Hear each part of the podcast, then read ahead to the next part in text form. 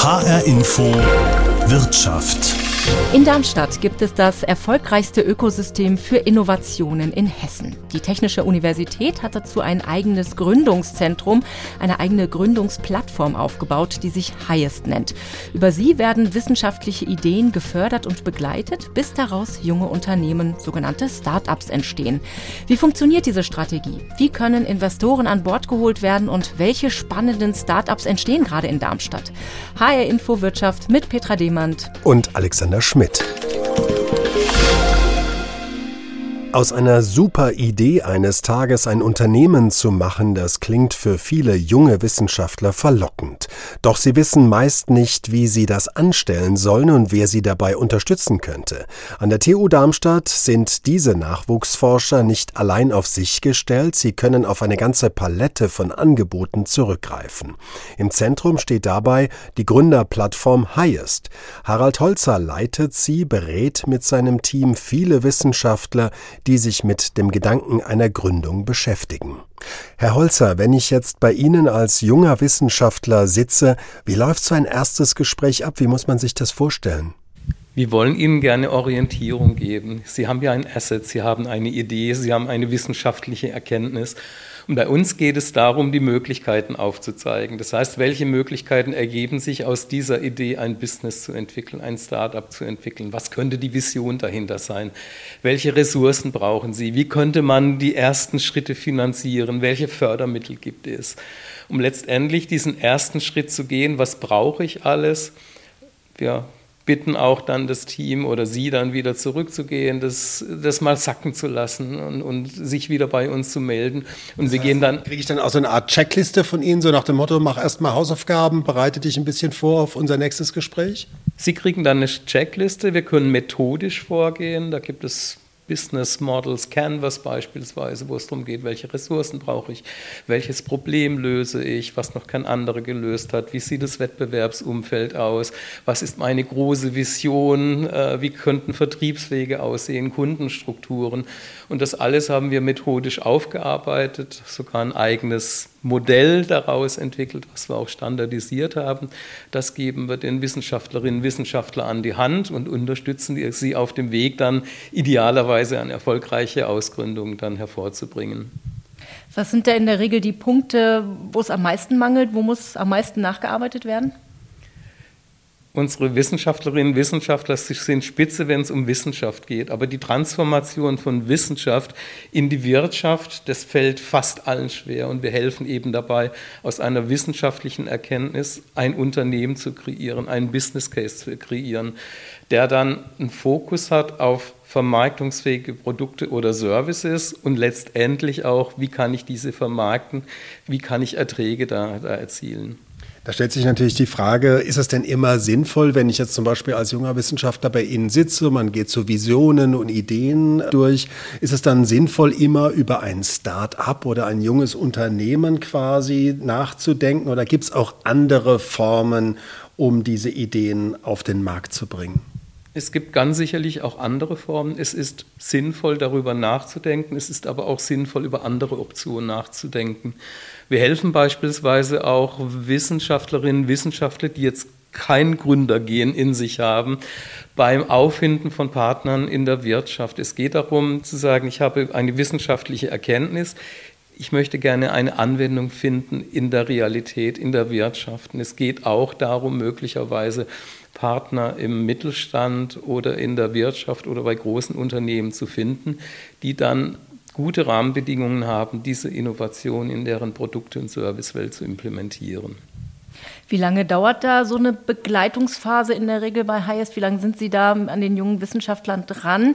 Das heißt, so an welcher Stelle kommen dann Player von außen ins Spiel? Das ist unterschiedlich, sehr, sehr individuell. Letztendlich bestimmt das Gründer- oder Innovatorenteam die Geschwindigkeit. Oftmals muss man wieder zurück, muss sich nochmal Gedanken machen, äh, muss ein Team finden. Aber in der Regel sind es Monate bis naja, bis wenige Jahre, bis eben so eine Idee von der ersten Idee bis zu einem Meilenstein sich entwickelt hat, wo man entscheidet, man möchte gründen, möchte nicht gründen oder möchte die in Anführungszeichen Verwertung, also Vermarktung seiner Idee äh, in der freien Wirtschaft dann angehen. Einer Ihrer Aufgaben ist es ja, Wissenschaftler mit guten Ideen, mit Investoren oder sogenannten Business Angels, also erfahrenen Unternehmern zusammenzubringen. In welcher Form organisieren Sie diesen Austausch? Wie geschieht das? Wir haben bestimmte Formate, ein Pitch-Event beispielsweise, der Highest Capital Day, der im Spätjahr veranstaltet wird. Da pitchen Start-up-Teams vor Investoren. Im letzten Jahr hatten wir 100 äh, Start-ups, die vor 100 Investoren gepitcht haben. Das heißt, also Pitching ist ein Wettbewerb, wo man seine Ideen quasi austauscht. Ne? Pitchen heißt Präsentieren seines Geschäftsmodells, seiner Idee. Und die Investoren kommen, sind auch auf der Idee nach guten Geschäftsideen, auch auf der Suche nach naja, Cases, also nach, nach Unternehmen, in die man dann auch investieren kann. Wenn die Wissenschaftler da in diesen äh, Auftritten, Pitchings ihre Ideen und präsentieren, geht das da manchmal um Sekunden, um Minuten, die wichtig sind? Es geht immer um die erste Zeit, wo man die Aufmerksamkeit bekommen möchte. Das ist sicherlich die erste Minute und ansonsten geht es darum, dass man in sehr kurzer Zeit seine Geschäftsidee formulieren kann, den Nutzen formulieren kann und welches Problem kann ich mit dieser Geschäftsidee lösen. Das sind keine Stunden äh, Aufmerksamkeit von den potenziellen Investoren, sondern es sind eher wenige Minuten. Einmal angenommen, ein Wissenschaftler hat jetzt einen Investor gefunden auf einem dieser Pitchings, auf dieser Wettbewerbe. Was erwarten Geldgeber? Wann sind die bereit, ihr Portemonnaie zu öffnen? Es geht in vielen Fällen um das Team. It's all about people. Traue ich diesem Team zu, dieses Business umzusetzen? Das ist in vielen Fällen sehr, sehr interessant. Es geht aber auch um die Idee an sich, um die Zukunftsfähigkeit dieser Geschäftsidee, dieser vielleicht auch wissenschaftlichen Erkenntnis und letztendlich auch ein Stück weit um Glauben. Glauben an die Idee und Glauben insbesondere an die Menschen, die das Team umzusetzen haben. Sagt Harald Holzer. Er leitet das Gründungszentrum Highest der TU Darmstadt und versucht mit seinem Team wissenschaftlichen Ideen zum Durchbruch zu verhelfen. Wissenschaftler zu Unternehmern zu machen. In einem noch ganz frühen Stadium befindet sich zum Beispiel das Projekt Clean Circles an der TU Darmstadt. Maschinenbauprofessor Christian Hasse forscht daran, Eisen als neuartigen Speicher für erneuerbare Energien zu nutzen. Wie funktioniert das? Stellen Sie sich Eisen vor. Eisen hat als Material sehr viel Energie. Wenn Sie dieses Eisen bei hohen Temperaturen mit Luft in, zusammenbringen, dann wird sehr viel Energie freigesetzt, also Wärme, und diese Wärme können Sie ähnlich wie in einem Kraftwerk nutzen, um Strom zu erzeugen. Das Ergebnis dieses Prozesses ist Eisenoxid, also ähnlich wie Rost als festes Material. Und dieses Eisenoxid können Sie an einem anderen Ort zu einer anderen Zeit wieder zu Eisen umwandeln. Und dafür brauchen sie Energie und diese Energie kommt zum Beispiel aus Photovoltaik oder Windkraftanlagen. Da geht es nicht um Stahlträger oder Eisen in großen Stücken, sondern um Pulver, ne? Um Pulver, genau. Dieses Eisenpulver ist in dem Fall der, der bestgeeignete Form, wie wir das Eisen dann wirklich speichern können. Und wichtig an dieser Stelle ist, dass wir das Eisen, wenn wir es sozusagen mit Energie beladen und später die Energie wieder herausnehmen, dass kein Kohlenstoff dabei ist. Das heißt, wir haben also eine CO2-freie Speicherung und Entladung von unserem Energieträger. Das Projekt hat an der TU Darmstadt jetzt schon eine gewisse Größe erreicht. Wie ist es dazu überhaupt gekommen, von der ersten Idee bis zum heutigen Stand? Eisen als Energieträger oder allgemein ähm, Metalle als Energieträger zum Speicher erneuerbarer Energien ist relativ neu. Man kannte früher schon Metalle als hochenergetische Materialien und wurden auch in Nischenanwendungen genutzt. Aber dass es als Energieträger relevant und interessant wurde, kam eigentlich erst jetzt in den letzten Jahren, weil es war nicht mehr allein ausschlaggebend, ob ein Energieträger günstig ist, wie zum Beispiel Kohle, sondern im Umbau der Energiesysteme ist der Nachhaltigkeitsaspekt wichtiger geworden und die Frage, wie können wir erneuerbare Energien auf großen Skalen verfügbar machen. Und damit ist sozusagen auch Eisen wie andere Metalle jetzt in den Fokus der Wissenschaft, aber auch der Industrie gerückt. Clean Circle ist ja nach wie vor ein Projekt und noch kein Start-up oder Unternehmen, was schon am Markt ist. Was sind momentan Ihre größten Herausforderungen, Probleme, vor denen Sie stehen und die noch gelöst werden müssen? Wir haben auf der einen Seite die Frage, wie können wir am besten und am effizientesten die Energie aus dem Eisen ausspeichern. Andere Fragen sind wie zum Beispiel die Rezyklierbarkeit des Eisens, also ähnlich wie bei einer Batterie. Durch häufiges Beladen und Entladen geht ihnen Leistung verloren. Und die Frage ist, wie sich dann das beim Eisen auswirkt.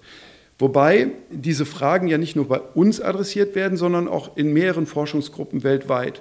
Und da sind wir in einem engen Austausch. Es zeigt sich aber auch, da wir jetzt sozusagen in verschiedenen Größen jeweils die Prototypen bauen, immer so ein bisschen äh, gegenseitig uns anspornen, dass da immer wieder neue Fragen auftauchen, aber mit jeder größeren Anlage auch das Potenzial noch deutlich sichtbarer wird. Das Ziel ist es ja doch aber, das Verfahren irgendwann auch wirklich richtig marktreif nutzen zu können. Wie sind denn da die Möglichkeiten, diese Ideen auch wirklich in die Praxis umzusetzen? Da gibt es verschiedene Ansätze. Wir zum Beispiel sind jetzt in vertieften Diskussionen über einen sogenannten Retrofit mit einem Unternehmen zu arbeiten. Das heißt also ein, eine Anlage, die bisher auf Kohle betrieben wurde, auf Eisen umzurüsten, weil wir einen Großteil der Infrastruktur dann einfach weiter nutzen können. In anderen Ländern, zum Beispiel in den Niederlanden, wurden erste ähm, Heizkessel für Brauereien umgerüstet und auch da sind die nächsten Anlagen in Planung. In Australien gibt es erste Schritte, um zum Beispiel die Zementherstellung, die auch sehr CO2-intensiv ist, von Kohle auf Eisen umzurüsten. Und Sie sehen so ein gewisses Schema da drin, dass wir bestehende Infrastrukturen weiter nutzen wollen. Und auf, bezogen auf Deutschland würde das zum Beispiel bedeuten, wir schalten demnächst eine ganze Reihe an Kohlekraftwerken ab. Wenn wir diese Kohlekraftwerke retrofitten, das heißt also anstelle mit, von Kohle mit Eisen betreiben, können wir weiterhin CO2-freien Strom bereitstellen über Eisen, aber weiterhin diese Strukturen nutzen. Das Personal kann weiter beschäftigt werden und die Strukturen müssen nicht komplett, wie bei anderen Energieträgern, aufgebaut werden, sondern sind vorhanden. Wann wollen Sie so weit sein, dass das wirklich Marktreife hätte, dass es ein richtiges Unternehmen würde? Wir sehen ja bereits im großen Maßstab die Heizkessel, die zeigen, es funktioniert.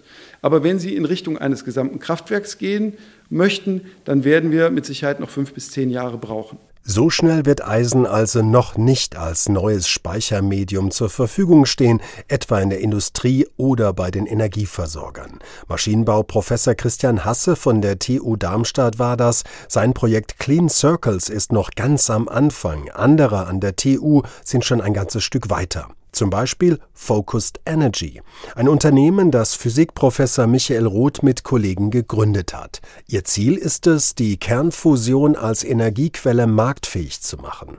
Im Gegensatz zur heute üblichen Kernspaltung wie in Atomkraftwerken fällt dabei nur sehr wenig strahlender Abfall an, der auch nach wenigen Jahren schon abgebaut sein wird.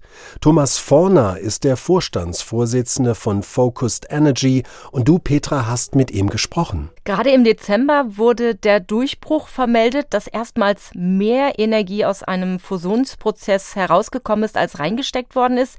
Mit welchem Zeithorizont muss man da ungefähr rechnen, bis Fusionsenergie eine echte Alternative sein könnte? Wir planen ähm, unser erstes Kraftwerk ähm, Ende der 30er Jahre am Netz zu haben. Ähm, das ist in etwa auch ähm, in Linie mit den meisten anderen Startups. Äh, das ist in etwa der Zeithorizont, äh, mit dem die meisten Unternehmen derzeit planen. Ähm, das ist mit Sicherheit äh, immer noch ehrgeizig. Und wenn es dann darum geht, mehrere Kraftwerke zu bauen, weil so ein erstes bringt ja relativ wenig, ähm, kann man damit rechnen, dass eigentlich so ab den 40er Jahren es beginnen kann, dass Fusion ein Teil des Energiemixes wird. Ihr Unternehmen Focused Energy ist ja aus der TU Darmstadt heraus gegründet worden. Ihr Geschäftspartner Dr. Michael Roth ist Physikprofessor an der TU. Sie haben da eher die Finanzierung in der Hand. Wie ist das mit der Gründung vor sich gegangen, vom Uni-Forschungsprojekt zum eigenständigen Unternehmen? An sich relativ einfach. Wir, wir fanden uns zusammen. Ähm, wir, wir dachten, es ist an der Zeit, es wäre eine gute Idee, ein Unternehmen zu gründen. Ähm, ich habe mich in meiner Vergangenheit sehr viel mit Unternehmensgründungen befasst, auch davor schon mehrfach gegründet. Und ähm, dann ging es eben los mit ähm, Aufbauen des Konzepts, mit Aufbauen eines ersten Pitch-Decks äh, und mit ähm, den, den ähm, Diskussionen äh, mit der Uni, wie können wir die IP von der Uni auf unsere Firma übertragen. Die IP, Intellectual Property, also das geistige Eigentum der Wissenschaftler, das zunächst einmal ja die Universität besitzt, dafür gab es also praktische Lösungen. Was waren denn die Stolpersteine bei der Gründung von Focused Energy? Deutsche Bürokratie, ja. Es ist in Deutschland relativ schwer, ähm, von der Gründung bis zum ersten Bankkonto, das ist ein ähm, bürokratisches Dickicht und äh, viel, viel komplexer als in den meisten anderen Ländern. Und äh, das ist eine Hürde, die könnte, könnte sich Deutschland sparen. Ja, aber ähm, das war's auch schon. Wie geht's denn jetzt weiter? Große Schritte haben Sie ja vor, Ihr erstes Kraftwerk, vorher schon eine Demonstrationsanlage und eine Testanlage. Die könnten an Ihrem Standort in Texas entstehen oder auch hier in Deutschland, vielleicht sogar in Darmstadt. Nach welchen Kriterien werden Sie da entscheiden? Nach äh, mit Sicherheit Förderung. Also wer, wer unterstützt uns ähm, in einerseits finanziell. Da gibt es mittlerweile staatliche Programme auf ähm, sowohl in den USA als auch ähm, in Deutschland, in Deutschland erst beginnend. Das ist ein Kriterium. Dann natürlich äh, die, ganze Regulation des Bereichs heißt, die Genehmigung von Bauvorhaben, äh, die Genehmigung einer solchen Anlage. Äh, das darf natürlich nicht zu lang dauern, weil wenn wir irgendwie zwei Jahre mit Genehmigung beschäftigt sind, dann brauchen wir nichts mehr bauen. Und das, das wird ein ganz wesentliches Entscheidungskriterium dabei sein. Wann wird das entschieden? wir sind im Moment dabei. Wir sind im Moment dabei, äh, die verschiedenen Optionen abzuwägen, zu prüfen und wir werden mit Sicherheit innerhalb der nächsten zwölf Monate entscheiden. Sagt Thomas Forner. Er ist der Vorstandsvorsitzende von Focused Energy, ein Unternehmen, das aus der TU Darmstadt heraus entstanden ist und mit Hilfe der Kernfusion eine neue Energiequelle für uns erschließen will. Bei wissenschaftlichen Ideen geht es um den Schutz von geistigem Eigentum. Die TU Darmstadt hat deshalb ein Modell entwickelt, das für alle Beteiligten Vorteile haben soll. Für die Wissenschaftler, für die Uni und für mögliche Investoren, die den jungen Unternehmen finanziell unter die Arme greifen wollen. Wir haben Harald Holzer, den Leiter des Gründungszentrums der TU Darmstadt, gefragt, wie dieses Modell, das sich IP for Shares nennt, funktioniert. Wenn Wissenschaftler an der TU forschen und dabei entstehen Forschungsergebnisse, dann gehört das geistige Eigentum zunächst mal der TU Darmstadt, weil die wurden auch von der TU Darmstadt bezahlt und das Arbeitgebererfindungsgesetz sieht vor, dass die Patente dann der TU Darmstadt gehören. Wenn die Wissenschaftler jetzt ausgründen möchten, müssen die quasi der TU Darmstadt das Patent oder das IP, das Intellectual Property, abkaufen. Und in Vergangenheit war es so, dass man lizenzieren konnte. Das heißt, das Patent gehört nach wie vor der TU Darmstadt. Das Start-up-Team bezahlt eine Summe X pro Jahr oder pro Monat und kann eben diese Erkenntnisse oder das Patent nutzen. Eine zweite Option war, man konnte das Patent kaufen. Beide Varianten haben Nachteile. Beim ersten, also bei der Lizenzierung, gehört das Patent der TU Darmstadt. Investoren möchten nicht, dass Patente von externen gehalten werden. Und zum Zweiten, wenn ich ein Patent rauskaufen möchte als junges Unternehmen, habe ich in der Regel nicht diese liquiden Mittel. Und wir haben gesagt, lass uns ein neues Modell entwickeln, was dann diesen ganzen Stakeholdern gerecht wird. Das heißt, das Patent wird an das Startup übertragen und wir bekommen kein Geld, dafür im ersten Schritt, sondern wir bekommen Unternehmensanteile, virtuelle Unternehmensanteile an dem Unternehmen und wir hängen uns bezüglich des Verhaltens dann an die Gründer. Das heißt, wenn die Gründer das Unternehmen aufbauen, es wertvoll machen, aus dem Unternehmen aussteigen, dann bekommen wir für die Anteile, die wir am Anfang bekommen haben, dann eine Entlohnung. Dieses IP for Share System, so heißt das ja, wir haben es erklärt, arbeitet mit diesen virtuellen Geschäftsanteilen. Was genau muss ich mir darunter vorstellen? Wir bekommen keine echten Anteile, das würde uns überfordern. Wir können kein Beteiligungsmanagement an der TU Darmstadt an, äh, aufbauen. Wir bilden vertraglich eine Gesellschafterstellung nach. Also deswegen heißt es virtuelle Geschäftsanteile.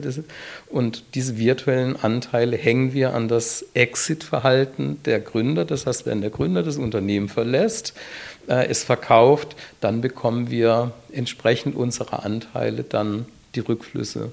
Die Universität beteiligt sich mit dem Modell IP4 Shares an den jungen Unternehmen ohne sich um diese Beteiligung wie ein echter Investor kümmern zu müssen, mit einem ganzen Stab an professionellen Managern. Diese Idee kommt inzwischen so gut an, dass auch andere Hochschulen sie übernehmen wollen. Barbara Diehl von der Bundesagentur für Sprunginnovationen in Leipzig rollt dieses Modell jetzt bundesweit aus. Mit welchem Ziel? Also es ist so, dass wir dieses Modell als sehr vielversprechend identifiziert haben bei der Sprint, weil es eben verspricht, dass Forschungseinrichtungen sich an Unternehmen beteiligen können, aber eben ohne diesen Onus und ohne diese Belastung ein echtes Beteiligungsmanagement aufbauen zu müssen. Und wir versprechen uns davon, dass damit ältere oder andere Modelle die Gefahr laufen, Liquidität aus einem wachsenden Unternehmen abzuziehen, wie das häufig im Start-up-Bereich der Fall ist, dadurch, dass ich eventuell Lizenzzahlungen leisten muss oder andere Formen von Ablöse für das geistige Eigentum bezahlen muss, dass die dadurch minimiert werden.